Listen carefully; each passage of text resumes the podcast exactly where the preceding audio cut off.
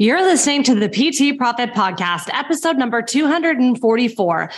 Today, I'm sitting down with registered dietitian Brooke Rosenfeld, and we are discussing a healthy way to release unwanted fat. Are you ready? Let's get started. Hi, I'm Beverly Simpson former fitness manager turned online personal training business owner. And this podcast is where smart fitness professionals, including trainers and clinicians, discover how to increase client performance in movement, package and position their products and services, and get out of their own way so that they can increase their revenue to live a life that they love without sleazy sales. Welcome to the PT Profit Podcast.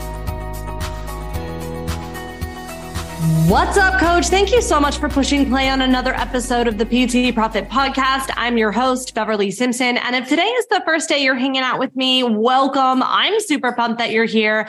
I'm really excited to bring to you a very, really insightful and passionate episode. I had the pleasure and privilege of speaking with Brooke who's a registered dietitian, and she has shared with us inside of today's episode her journey, how she's been able to use her systems and processes to help her clients actually get results without the expense of sacrificing self esteem. And I feel like this is a really important and nuanced conversation.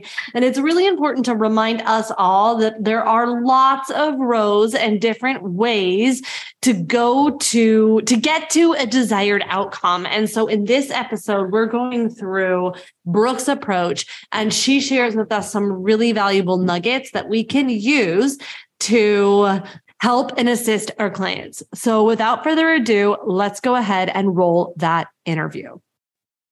What's up, Brooke? Thank you so much for joining me on the show today. How are you? I'm good. Thanks, Beverly. I'm so excited to be here. this is so awesome. Thank you for your patience. Before I hit record, I just, my computer was having a huge malfunction. So I'm super excited to get into the episode today.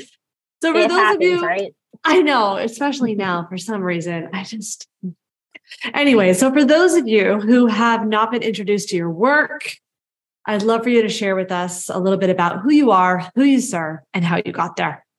Yeah. So I'm Brooke. I'm a registered dietitian and I help people lose weight without eliminating any foods. Mm-hmm. Generally, the people I work with are mostly, you know, women in their 30s to like 60s. And a lot of them have, you know, a history of doing lots of different yo yo diets. And, you know, you name the diet, they've tried it. So it's always really great when I get the opportunity to show them that they actually don't have to be keto. They don't have to do intermittent fasting. They don't have to do, you know, whatever you name it that they've tried, right? And, you know, show them a different way and hopefully be able to instill the tools they need to eventually be able to you know part ways with me but feeling confident that they have a you know much better understanding of nutrition and a healthier lifestyle in general. Hey i love that. So how did you how did you get there? What what brought you to being a registered dietitian?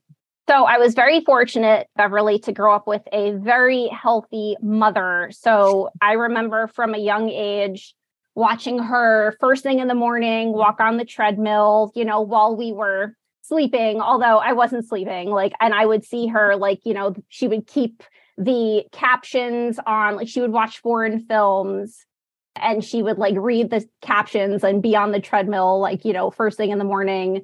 And I felt like she set such a good example as far as exercise and nutrition, always had us eating plenty of fruits and vegetables, but also included fun foods all the mm-hmm. time. You know, no foods were ever off limits. And I really did appreciate that because I know so many women I've worked with, you know, they tell me about how they watched their mothers, you know, struggle with different foods their whole life, different diets, saying, "Oh, I can't eat that. It's going to make me fat." You know, things like that and I feel that that really leaves an imprint on people.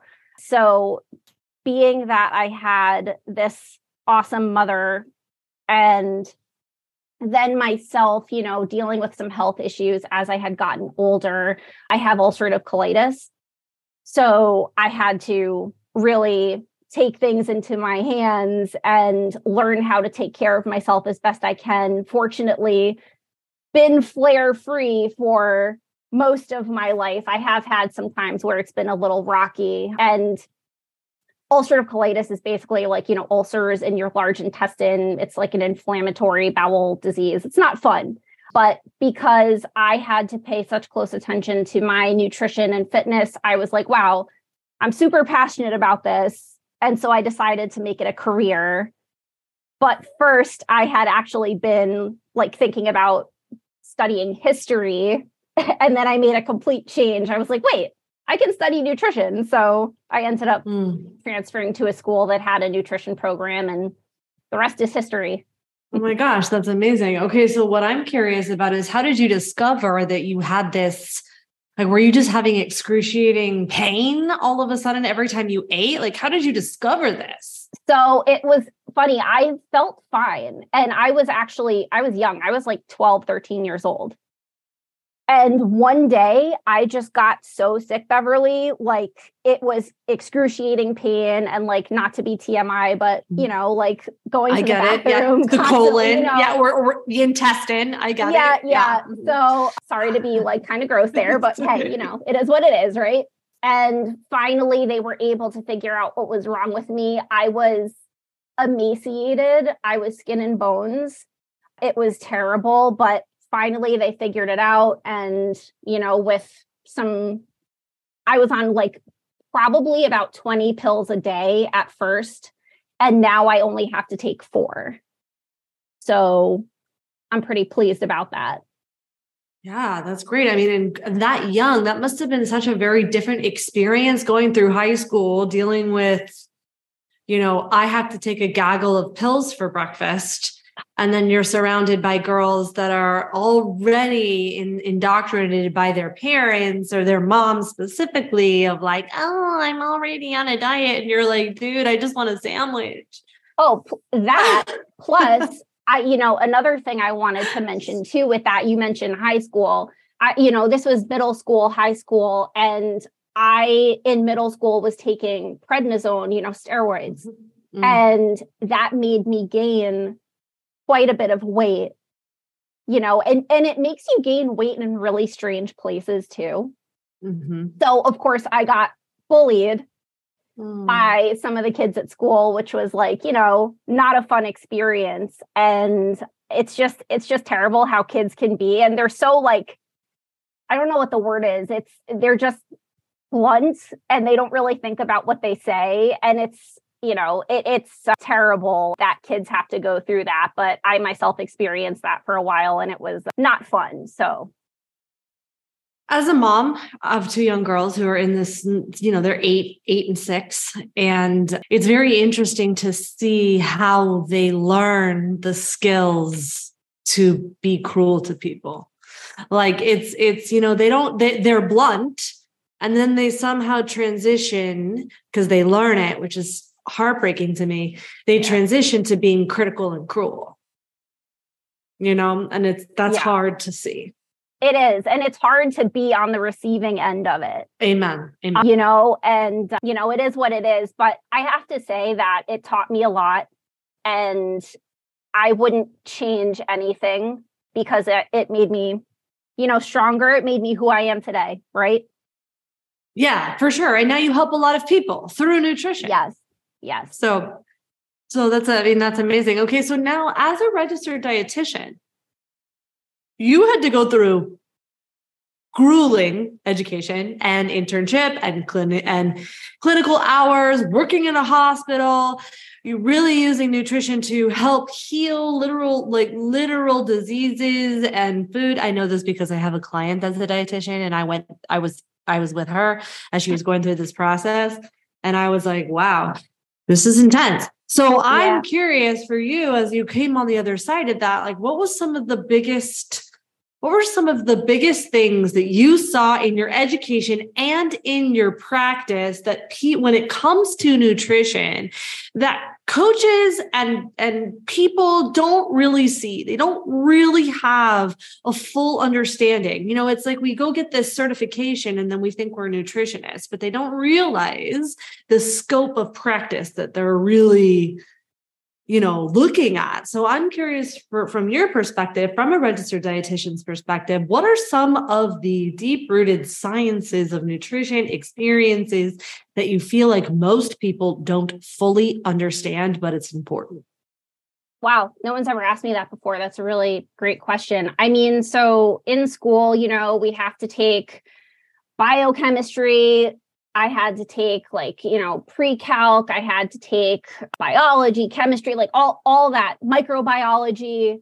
But, you know, it's funny because I feel that I really learned so much not necessarily, you know, you can only learn so much in a classroom, but like having to actually work hands on with people it who were very sick a lot of the time that I had spent, like I, I've I've worked in nursing homes and hospitals outside of my internship for many years. I actually still do consulting work with a nursing home presently. And seeing people at the end of their life and seeing how big of an impact, you know, starting these healthier habits now, I don't think that people realize what can happen if they wait too long to start implementing healthier habits. And I I think that what am I trying to say here? I think that people overcomplicate things a lot and I think that something that coaches should keep in mind is at least I feel from my experience I'm trying to get people to simplify everything. So they're not trying to take on too much. I think that people think they have to be so intense and so extreme and go hard. But in reality, it's a matter of getting people to do simple things consistently. And I hope that answered your question. I kind of went off on a tangent there, I feel. no, you didn't. It did. And I think you were starting to go, you know, you're starting to talk about, you know, working with people when they're close to the end of their life. You know, what I was hearing you start to say, and, you know, correct me if it was wrong, but it's like people think they have time and they yeah. think that they think that oh i'll start on monday and then we forget that there's only 51 mondays in a year and and how many years have we been saying that? And it has a compounding effect. And so i'm just curious you know when you're with these people that are at the end of their lives and they want to you know what are some of the things that they say to you or that you see in them that you're like i wish you had just done x this you know? What are some what would you say? Like if I they mean, could go back in time what would be some of the habits that you would want to simply put in well, if I mean, when people are at the end of the life, depending on, you know, their how they're feeling mentally, unfortunately, a lot of the people that I work with aren't necessarily all there towards the end. You know, a lot of them have dementia and things like that. But I think that if people just focused on improving the quality of their diet, you know, by eating more plants more mm-hmm. protein, getting just moving more in general, learning how to manage their stress. Uh, mm-hmm. These, I think that people don't realize that a lot of the conditions that people end up getting, you know, down the road, like very sick from and potentially dying from, they take a long time to manifest and to worsen. And sometimes these things aren't caught until it's kind of too late. Mm. You know what I mean? I do. I do. Uh, but I I just wish that there was more of an emphasis on just teaching people how to lead healthier lives like in simple ways and I think it's a shame that it's not really taught in schools re- at all like nutrition is really not taught to any of us unless we actively seek it out. You mm-hmm. know what I mm-hmm. mean? It, I do. I think that's terrible. Oh my gosh. I mean, they took out, I mean, I can't, I used to be an, an RA and I can't tell you how, in college, I can't tell you how many people and kids go to school away, like the first time they're away from their families and they have no idea how to do their laundry, no idea how to cook or eat. And they get dumped into these cafeterias that just are like, yeah, eat whatever you want. And they have no idea how to build a plate. Yep. Yep and, and it's like little things like that can go such a long way with people you know just like mm-hmm. basic stuff like even mm-hmm. home economics yeah oh my like, gosh that's those are like important skills like you know that i think i know in a lot of schools they pull stuff like that and they don't you know want to have that as part of the curriculum anymore and i'm like we need this yeah i mean the three i feel like the essential skills we no longer learn in school anymore like manage money manage yes. like do like I mean I laugh because we think it's so easy, but listen, these are some of the things I've learned the hard way. I wish it uh, wasn't like that. Yeah. And yeah. I think people get frustrated because they might compare themselves to a fitness professional, right? Yes. And it's like I eat, sleep, breathe this stuff. Yes. So it comes very easily to me. And it's years of compounding effective muscle right. building. Right. So, yes. you know, I try and tell people, I'm like, I know that it might seem frustrating, but if you keep showing up every day, these things that seem hard are going to feel so much easier in time. Yes. So, yes. I feel like that's a big part of my job is in continuing to encourage my clients break things down as simple as possible and try and get them to kind of pump the brakes and understand that it's okay to screw up. Yes, totally, That's totally. It. That's part of it. Yeah. So now what I'm curious, you know, since you know, I'm I'm curious your perspective and I feel like yeah. I'm going to bring up something that's a little bit controversial, so you know, feel free to take your time with this. But sure you know, right now in the day and age, we see a huge trend in the fitness industry around, you know, conversations around fat loss and self-esteem loss and this idea of feeling like, you know, be if you are promoting fat loss, you are dealing with, you know, body image and that you are, you know, maybe you don't have a healthy relationship with food or a healthy lifestyle versus, you know, the, just a very like body positivity, fat loss is bad. And then the other side of the spectrum, which is like, you know, promoting unhealthy lifestyles to, to be at body fat percentages that are just plain and simple, not realistic or healthy, if we want to talk about health and the spectrum of health, right? And so then what happens is that the messy middle ends up feeling very neglected, confused, where most people live. So I'm just curious your perspective in terms of how you navigate the nuances between what is healthy when it comes to body fat and what is what needs to be addressed and then what is not healthy. Well, that's a big topic to discuss. I feel like I well it I mean there's so much that can be said with this. Um mm-hmm. what I will say is there are just it it's undeniable that there are certain negative effects that can come from obesity down the road and I think that when you're younger certain things aren't going to affect you the same way as they would as you get older. You know what I mean? Just because you're young and you just feel a lot but I mean, shoot, 20 years ago, I feel a lot different than I do now. you know what I mean? Like things are yes, kind of hurt. I have aches and pains, you know, here and there, but that I think, you know, that's just a normal part of aging and I do the best I can to take care of myself. But the fact of the matter is, you know, well, first of all, it's okay to want to lose weight. And I have, and there are a lot of people that want to, and the people that want to that are going to seek out my services. You know, I don't, I have never had personally a client feel badly for contacting me or feel like any shame for wanting to lose weight.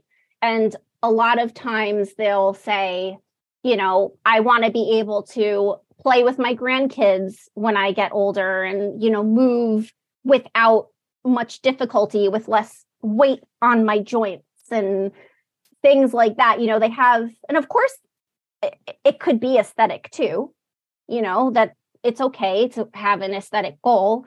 But I think a lot of times it's a lot deeper than that. And I think that even small changes to someone's lifestyle can improve their health, their lab markers, whatever, without necessarily losing like a, a ton of weight. It really just depends on the person to determine what healthy for that person would be.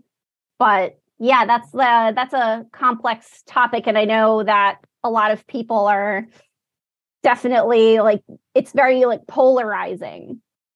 Um it- it's polarizing it's confusing and i think a lot of people just feel really conflicted about it you know i was and for me personally it's like this idea of you know what comes first the chicken and the egg right meaning that are is the messaging is what's being taught how people are learning part of the problem you know like yeah it's I, hard it is and then you know the whole intuitive eating thing.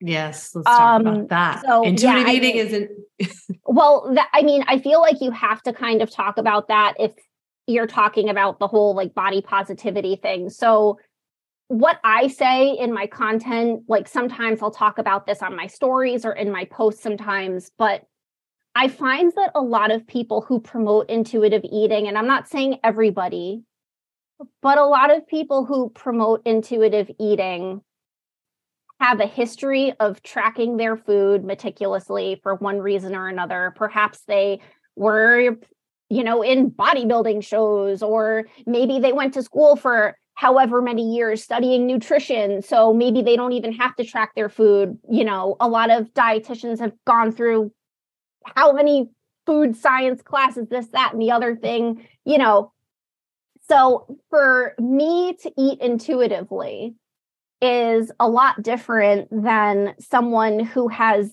zero idea about nutrition. Right.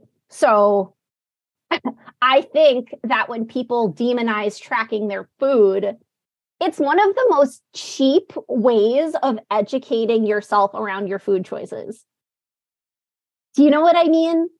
I do. Like, I mean, for me, it's three things, right? For me, it's three things. Is I always think to myself, right? Intuitive eating isn't intuitive. Most people do not have, in my opinion. Okay. Yeah. And what I mean by that is that I think you can get there, but that's step four. That's like asking a toddler to run a marathon when they just learned how to walk. I'm not yes. saying that it's not possible. And I'm also not even saying that we have to get them to count, but we have to get them to have a level one awareness of just getting in tune with their body hunger cues because most people are not awake to those cues. Yes. And you said it perfectly. Intuitive, to be able to like actually eat intuitively is a skill that needs to really be developed. And the, my end goal is for all my clients to get there, you know, yes. and I always will try and transition my clients off tracking I do have some people that do love to track, but you know, that's their choice. But for like 99% of the people I work with, the goal is to get them to transition away. But for a time, you know, it, it's going to teach them so much about the foods they eat, the portions that are appropriate for them and their goals without eliminating anything. Yes. Yes, yes, yes. And I think too that that I think it really just comes down to the education is that most people are you know do it my way this way this is the best way when in reality we just need to help people understand themselves and get to know themselves a little bit better and then have the tools so that they can strategically eat with ease essentially in my opinion yes i agree with you 100% and yeah, it's not that tracking their food is the only way. Of course not. Like there's other methods that I would use with people that, you know, maybe are more behavioral. Maybe it's like using hand sizes or plate portions, whatever. But the, the majority of my clients do track and they actually end up enjoying it and they're like wow i had no idea that an avocado was so high in calories and like i had no idea i was putting hundreds of calories of oil on my salad every day. Mm-hmm. you know what i mean? It's like oh, things like that it's important for like you said building the awareness. And i think too that a lot of people think and this is this is not shade right? It's i think that we just forget that our context box is very small so we are all following a million hundred fitness professionals because we are fitness professionals and that's within our RAS, that's within our context box. When most people are following you and Jillian Michaels, like yeah, they they're not they're not even your super conscious people who are like fitness enthusiasts, they're still make, maybe following five fit pros. Yeah. Yeah. And so Oh, I'm sorry. I didn't mean to cut you off. No, no, no. So, and it's just so true. It's like I I don't count anymore, but I can I know what a six ounces of chicken looks like, cooked and uncooked. Right. Probably because you tracked for at Ever. least some time, yes. right? Yeah. Yes. And yes. and that's the thing. And I get kind of frustrated when I see people promoting intuitive eating to people with no nutritional knowledge whatsoever and like you said you know they're they don't know like how to listen to like different hunger fullness cues. Like they they've been yo-yo dieting for how many years? Like i don't know. You know what i mean? So i think that tracking is so important not only if you're trying to lose weight but maybe it's to make sure like you're actually eating enough. There's mm. many different uses for it. So i mean especially yeah, especially because you mentioned stress. And for me, everyone has different stress responses. Stress is the invisible killer, right? So I will completely just stay in the head and out of the body. So I have found myself going an entire day without eating, not yeah. because I wasn't hungry, but because I wasn't listening. Yep. And that's stress. Yep. And I myself, my stress response is generally I don't eat. Like I just you know if i'm really busy like i can honestly forget to eat sometimes. So i'm actually currently tracking to be transparent just because i just wanted to check in with myself and see how i'm doing. And periodically i will but i don't do it all the time but i currently am right now. But also too talking about stress this is something that i work with my clients on as far as making sure that they are getting the help they need from a mental health professional that is something i stress with the you know most of my clients. And i feel that getting that kind of help in conjunction with you know coaching is like so huge. And i think that people don't realize how much of how we are you know can be traced back to different patterns we have that maybe we built like from when we were younger as like you know different responses that we have and stuff. And to work with a therapist on identifying like certain triggers and having to you know, learn better ways to manage our stress outside of food. Because and i'm sure you know like so many people they do turn to food when they're stressed as like as a coping mechanism. And maybe it's drinking a lot on the weekends and things like that. So I think taking that time to, you know, speak with my clients about seeing a therapist, they're always so thankful that they did. And it's really been a game changer. So it's interesting that you bring this up because I do want to talk about this because it kind of alludes to scope of practice. Mm-hmm. And you hear a lot of coaches talking about how, you know, if you're not a registered dietitian, then make sure you refer out because there's only so much you can do. You cannot treat meal plan, blah, blah, blah, blah, right? And then I'm curious in just in terms of like mental health, because when we start dealing with food, we're also inevitably discussing disordered eating, yeah. potentially we're, and which is where this whole like, intuitive eating came from, right? Is this we're discussing disordered eating and we're also discussing you know, mental health. And so, mm-hmm. how much of that is scope of practice even for an RD, right? So like when when you start seeing okay, maybe we've got some disordered eating, where's your line for you yeah. when it comes to I need extra support or this is outside my scope?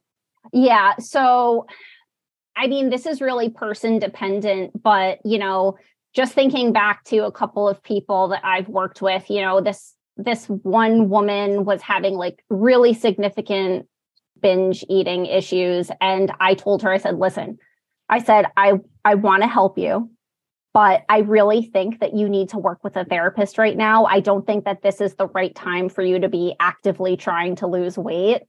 And what I would do is I was like listen if you don't know a therapist in your area, I will help find one. Like I'll, you know, I'll do a little Google search I'll try and hook them up with someone that can help them because like there's certain like I, that's definitely not within my scope of practice. There are dietitians who are trained in dealing with this kind of thing. I am not one, so I wouldn't even try. You know what I mean? And I would mm-hmm. absolutely refer out. And then there's betterhelp.com. I always talk about that as well in my content and with my clients because I'm so passionate about people getting the help they need. But if someone's telling me that they're this one woman said that she's petrified to get on the scale using verbiage like that is a bit you know alarming for me and i'm like listen like i i really think that you need to work with a mental health professional because i don't think someone who's using words like petrified to step on the scale should really be trying to be working on weight loss at the moment so if i feel that I'm not appropriate to work with someone at the moment, I have absolutely no problem making sure that they are matched with someone who is and make sure that they get the help they need. So, yeah, I, I very much feel that way.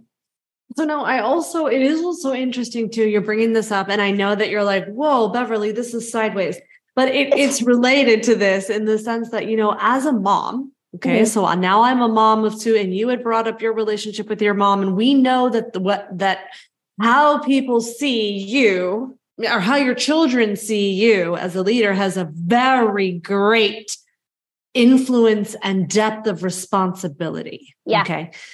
And so now with that, you see a whole bunch of messaging about like children getting weighed in, you know, with your pediatrics and how you should be navigating this conversation. And so I'm curious yeah. your opinion and take on how as parents we can be responsible a responsible influence for our children.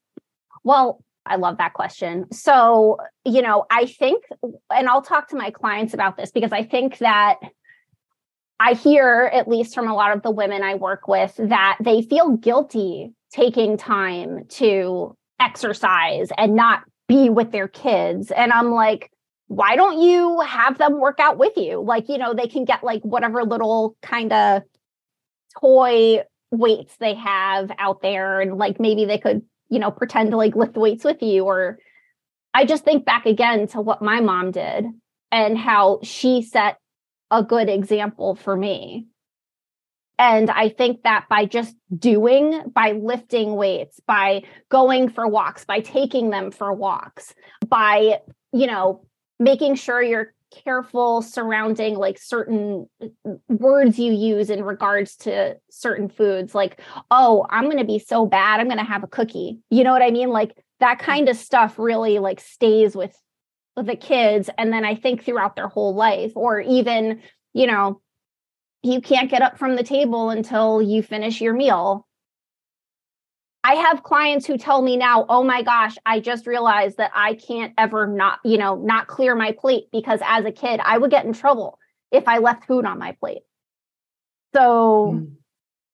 things that yeah. we say absolutely resonate with kids and I per- I don't have kids, but you know, my my friends do and you know, my you know, there's kids in my family that I'm around as well, but my friend the other day was telling me that her daughter came home and said, I can't eat this because it has too many cavities, but she meant calories. calories.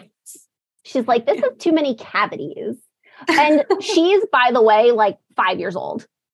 Yeah. So her friend at school was saying how a food, that food, whatever food it was, had too many cavities. So she couldn't eat it. And it like, it resonates.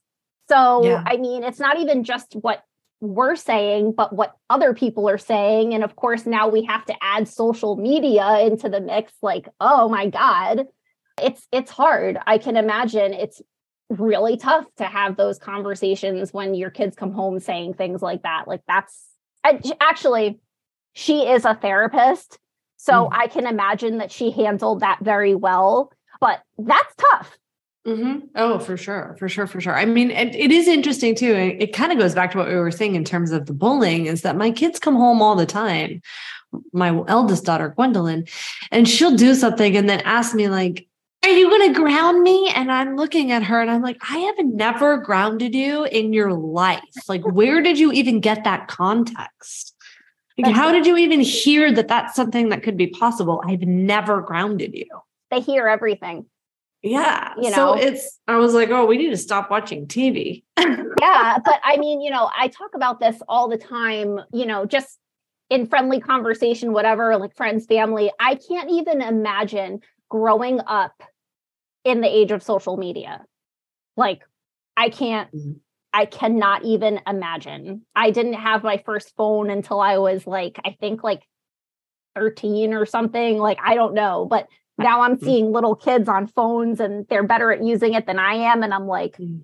what's going on here? And like, I just can't imagine what they're getting exposed to. So, yeah, no, it's unreal. It's yeah, it's unreal.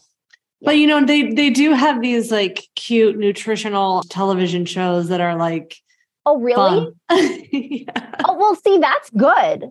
Like, I like that and yes. i think that that's really smart and i think that's a great yes. way you know to like engage the kids like with nutrition but you know as far as everything else goes like i mean i can only imagine what they're seeing what they're hearing but i i think the more that again setting a good example i think goes such a long way i know for me personally it did tremendously so i'm i'm like forever grateful to my mom for that it's amazing. So now, you know, on the flip side of this, right? I want to talk about how how it's how you know and i'll share personally and they they all know so they can you know we all joke about it even though i tell them all the time it's not funny the reverse side of this right is like my husband for example he he will not eat a vegetable like eating a vegetable is like not really yes won't do it right it is like i he, giving him poison is how he feels. He hasn't said it like that, but he might as well, right?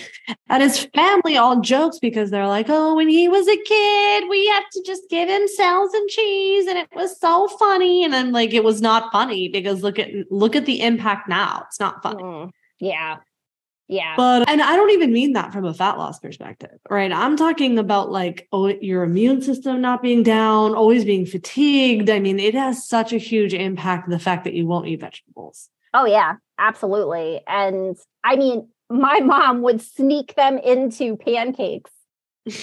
I'm not kidding. She would, eh, but she had us like, she'd puree fruit in the morning and give it to us with breakfast. Like, we always had fruits and vegetables. So I think starting kids young with their fruit and vegetable intake is so and I feel like fruit it's a little different because it's sweet and I feel like Sometimes. it's more well it, yeah I I don't know like I feel like that would be more a, a more pleasurable experience than like mm-hmm. a vegetable that's like not sweet but mm-hmm. even so like there are ways you can sneak in vegetables but I think the younger you start kids eating vegetables the better I know. And obviously, you know.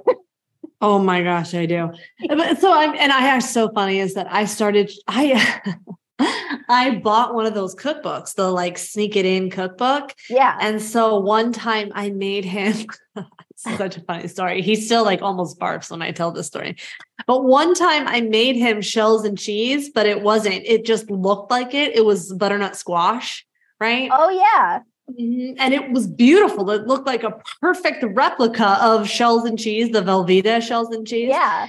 So it was just a context switch. Like I didn't warn him or tell him. So he took this giant bite thinking it was one thing and then like it was not. It was like such a funny story. Oh. But now ever since then he like won't touch anything.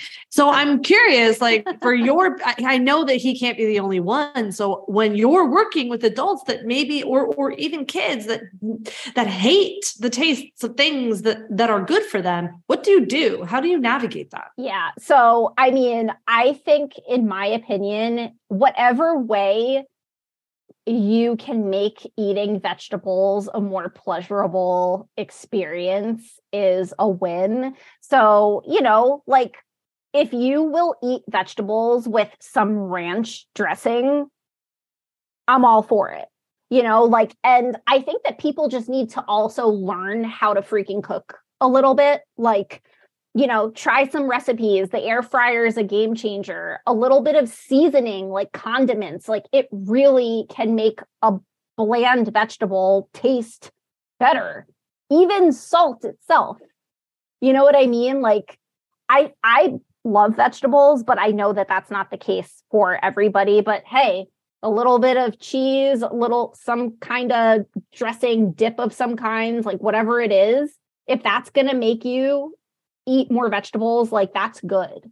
And, you know, in the grand scheme of things, uh, you know, again, I'm I have like an all foods fit type of approach and I'm all for that. And I think the more plants that we can have, the better because for the most part, people are just not eating enough at all.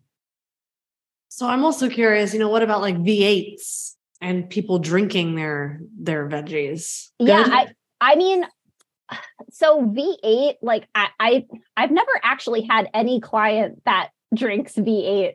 I actually forgot about V8, but I think that oh really, I feel like that's like I know my dad used to love drinking V8s, but so uh, gross. I do not. I'm not going to ever. Drink.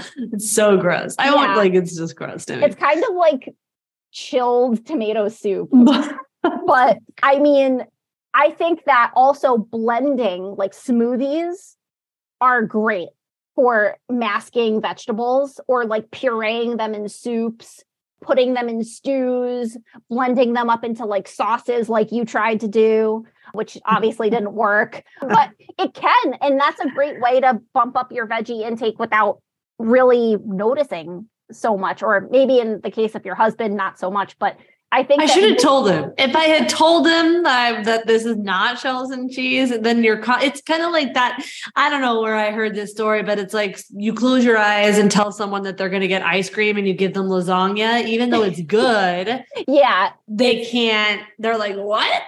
Yeah, yeah. I the expectation. It's like, oh yeah. wait, oh yeah. yeah. No. So I should have told them yeah, I, but I mean, but things like that, I mean, I think that's actually a really good idea. So if you're someone that really doesn't like vegetables, it's probably because you're not preparing them in an appetizing way. And I mean, I don't know. I I would encourage people to even try to go to like a cooking class or something or try and like watch YouTube videos. You can learn how to do almost anything on YouTube so, like, so teach true. yourself how to cook. Mm-hmm. Do you like, cook? Basic, basic stuff. Yes. Do you cook? Oh yeah. What's your favorite? Like, how often? Oh, what do what do you mean by cook? Yeah, tell me. yeah. So it's funny because my clients are always like, post more recipes, post more recipes. I'm like, you guys would not want to probably make the food that I make. It's like pretty boring. but I, the same thing. I like it. I yeah. You know, like I eat a lot of the same stuff, but you know, I eat a lot of mm. air fryer stuff. Like I love chicken tenders that I put in the air fryer, salmon, like frozen salmon fillets. I'll air fry those. I'll roast chickens at the beginning of the week. I love ground beef. Like I just I make like very like basic meals. I'll pair meats with different veggies and some kind of starch and then I'll put some kind of you know, seasoning or condiment. Like that's how I eat. And that's how I try to encourage my clients to eat too. I'm like, keep it simple. the more simple, the better, the easier it'll be to track. But my meals aren't like gourmet or anything. Like they're definitely not works of art. I mean, I try sometimes, but it's it's just not me. I it's it's funny because most people either they're always asking for the recipes, but really, if you really look at your behaviors, you you maybe eat five different things, maybe. Yes. And yes. And that's the thing. I always say, like in my content, I'm like, being boring is beneficial. Boring has benefits. I'm like, yes, if you eat the same breakfast and lunch most days, which you probably do anyway, you can have dinner as more of a wild card if that's the time that you eat with your family. And then, you know, you could switch that up, but keeping it like constant is going to just make things so much easier. And then, of course, you have less room for error with tracking the more simple you keep your meals. And that's what I try and stress with them too.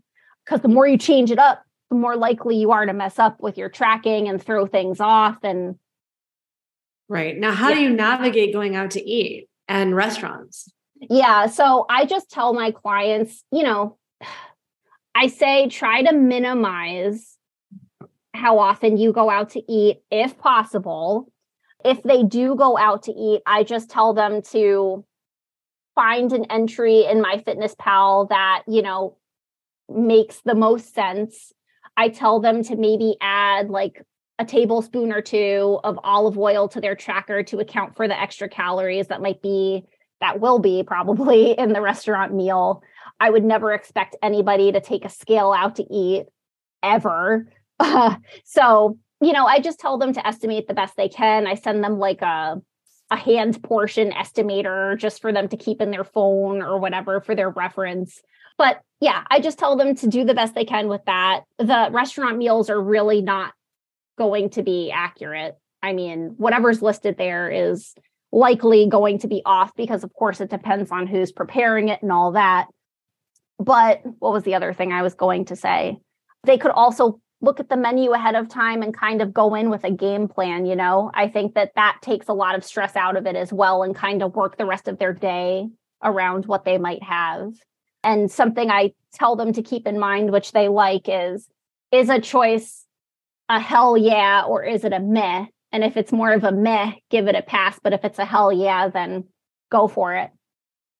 Now, I'm also curious, you know, because this kind of thinking too has also te- taught a lot of people, yeah, or can teach a lot of people, like, okay, so I'm going to hoard all my points, or I'm going to mm. hoard all my calories. Like, yeah, how do you navigate those conversations of like, hey, no, no, it's a Christmas and you're going to go to a party and eat breakfast? Oh yeah. I so what I tell them is, you know, if you know that you're going to be having a more indulgent meal, don't skip meals, but I would just stick to more like protein, produce heavy meals. So, you know, those are going to be still filling, but, you know, leave you a little bit more wiggle room for later. And going into event starving is going to lead to overeating likely. So, I would never encourage them to skip meals. And that's something that I absolutely work with my clients on because it's kind of like getting away from that mentality of like, oh, I'm going to skip meals to, you know, save calories for later. Never works out well for the most part. Yeah. So yeah. good. So good. Well, Brooke, I want to, I really want to be mindful of your time. So thank you so much for pouring into me, pouring into the community. I'd love to I'd love uh, for you to share just a little bit about, you know, if someone wants to go deeper with you, where are the best places I can send them? Well, Beverly, thank you so much for having me. I loved speaking with you today. And if anyone wants to, you know, reach out to me, I'm on Instagram, well balanced with Brooke. That's the best place to reach me. And I'd love to talk to you. So, you know, give me a follow there if you like what I had to say. I'd love that. I love it so much. Okay, we'll be sure to link all of that up inside of the show notes. So thank you so much. Thank you, Beverly. Take care. Thank you for listening to the PT Profit Podcast. If you like this episode, chances are your friends will too. So it would be a huge service to us if you would please leave us a review and share with your friends on your social media channels. When you leave us a review, be sure to take a screenshot of it and email that screenshot to my team at info at bsimpsonfitness.com. And we'll send you a very special Instagram podcast that will show you how to create compelling content so that your ideal clients come to you and you go from wanting clients to a wait list of clients ready for your services. Thank you so much for listening, and we'll see you on the next episode.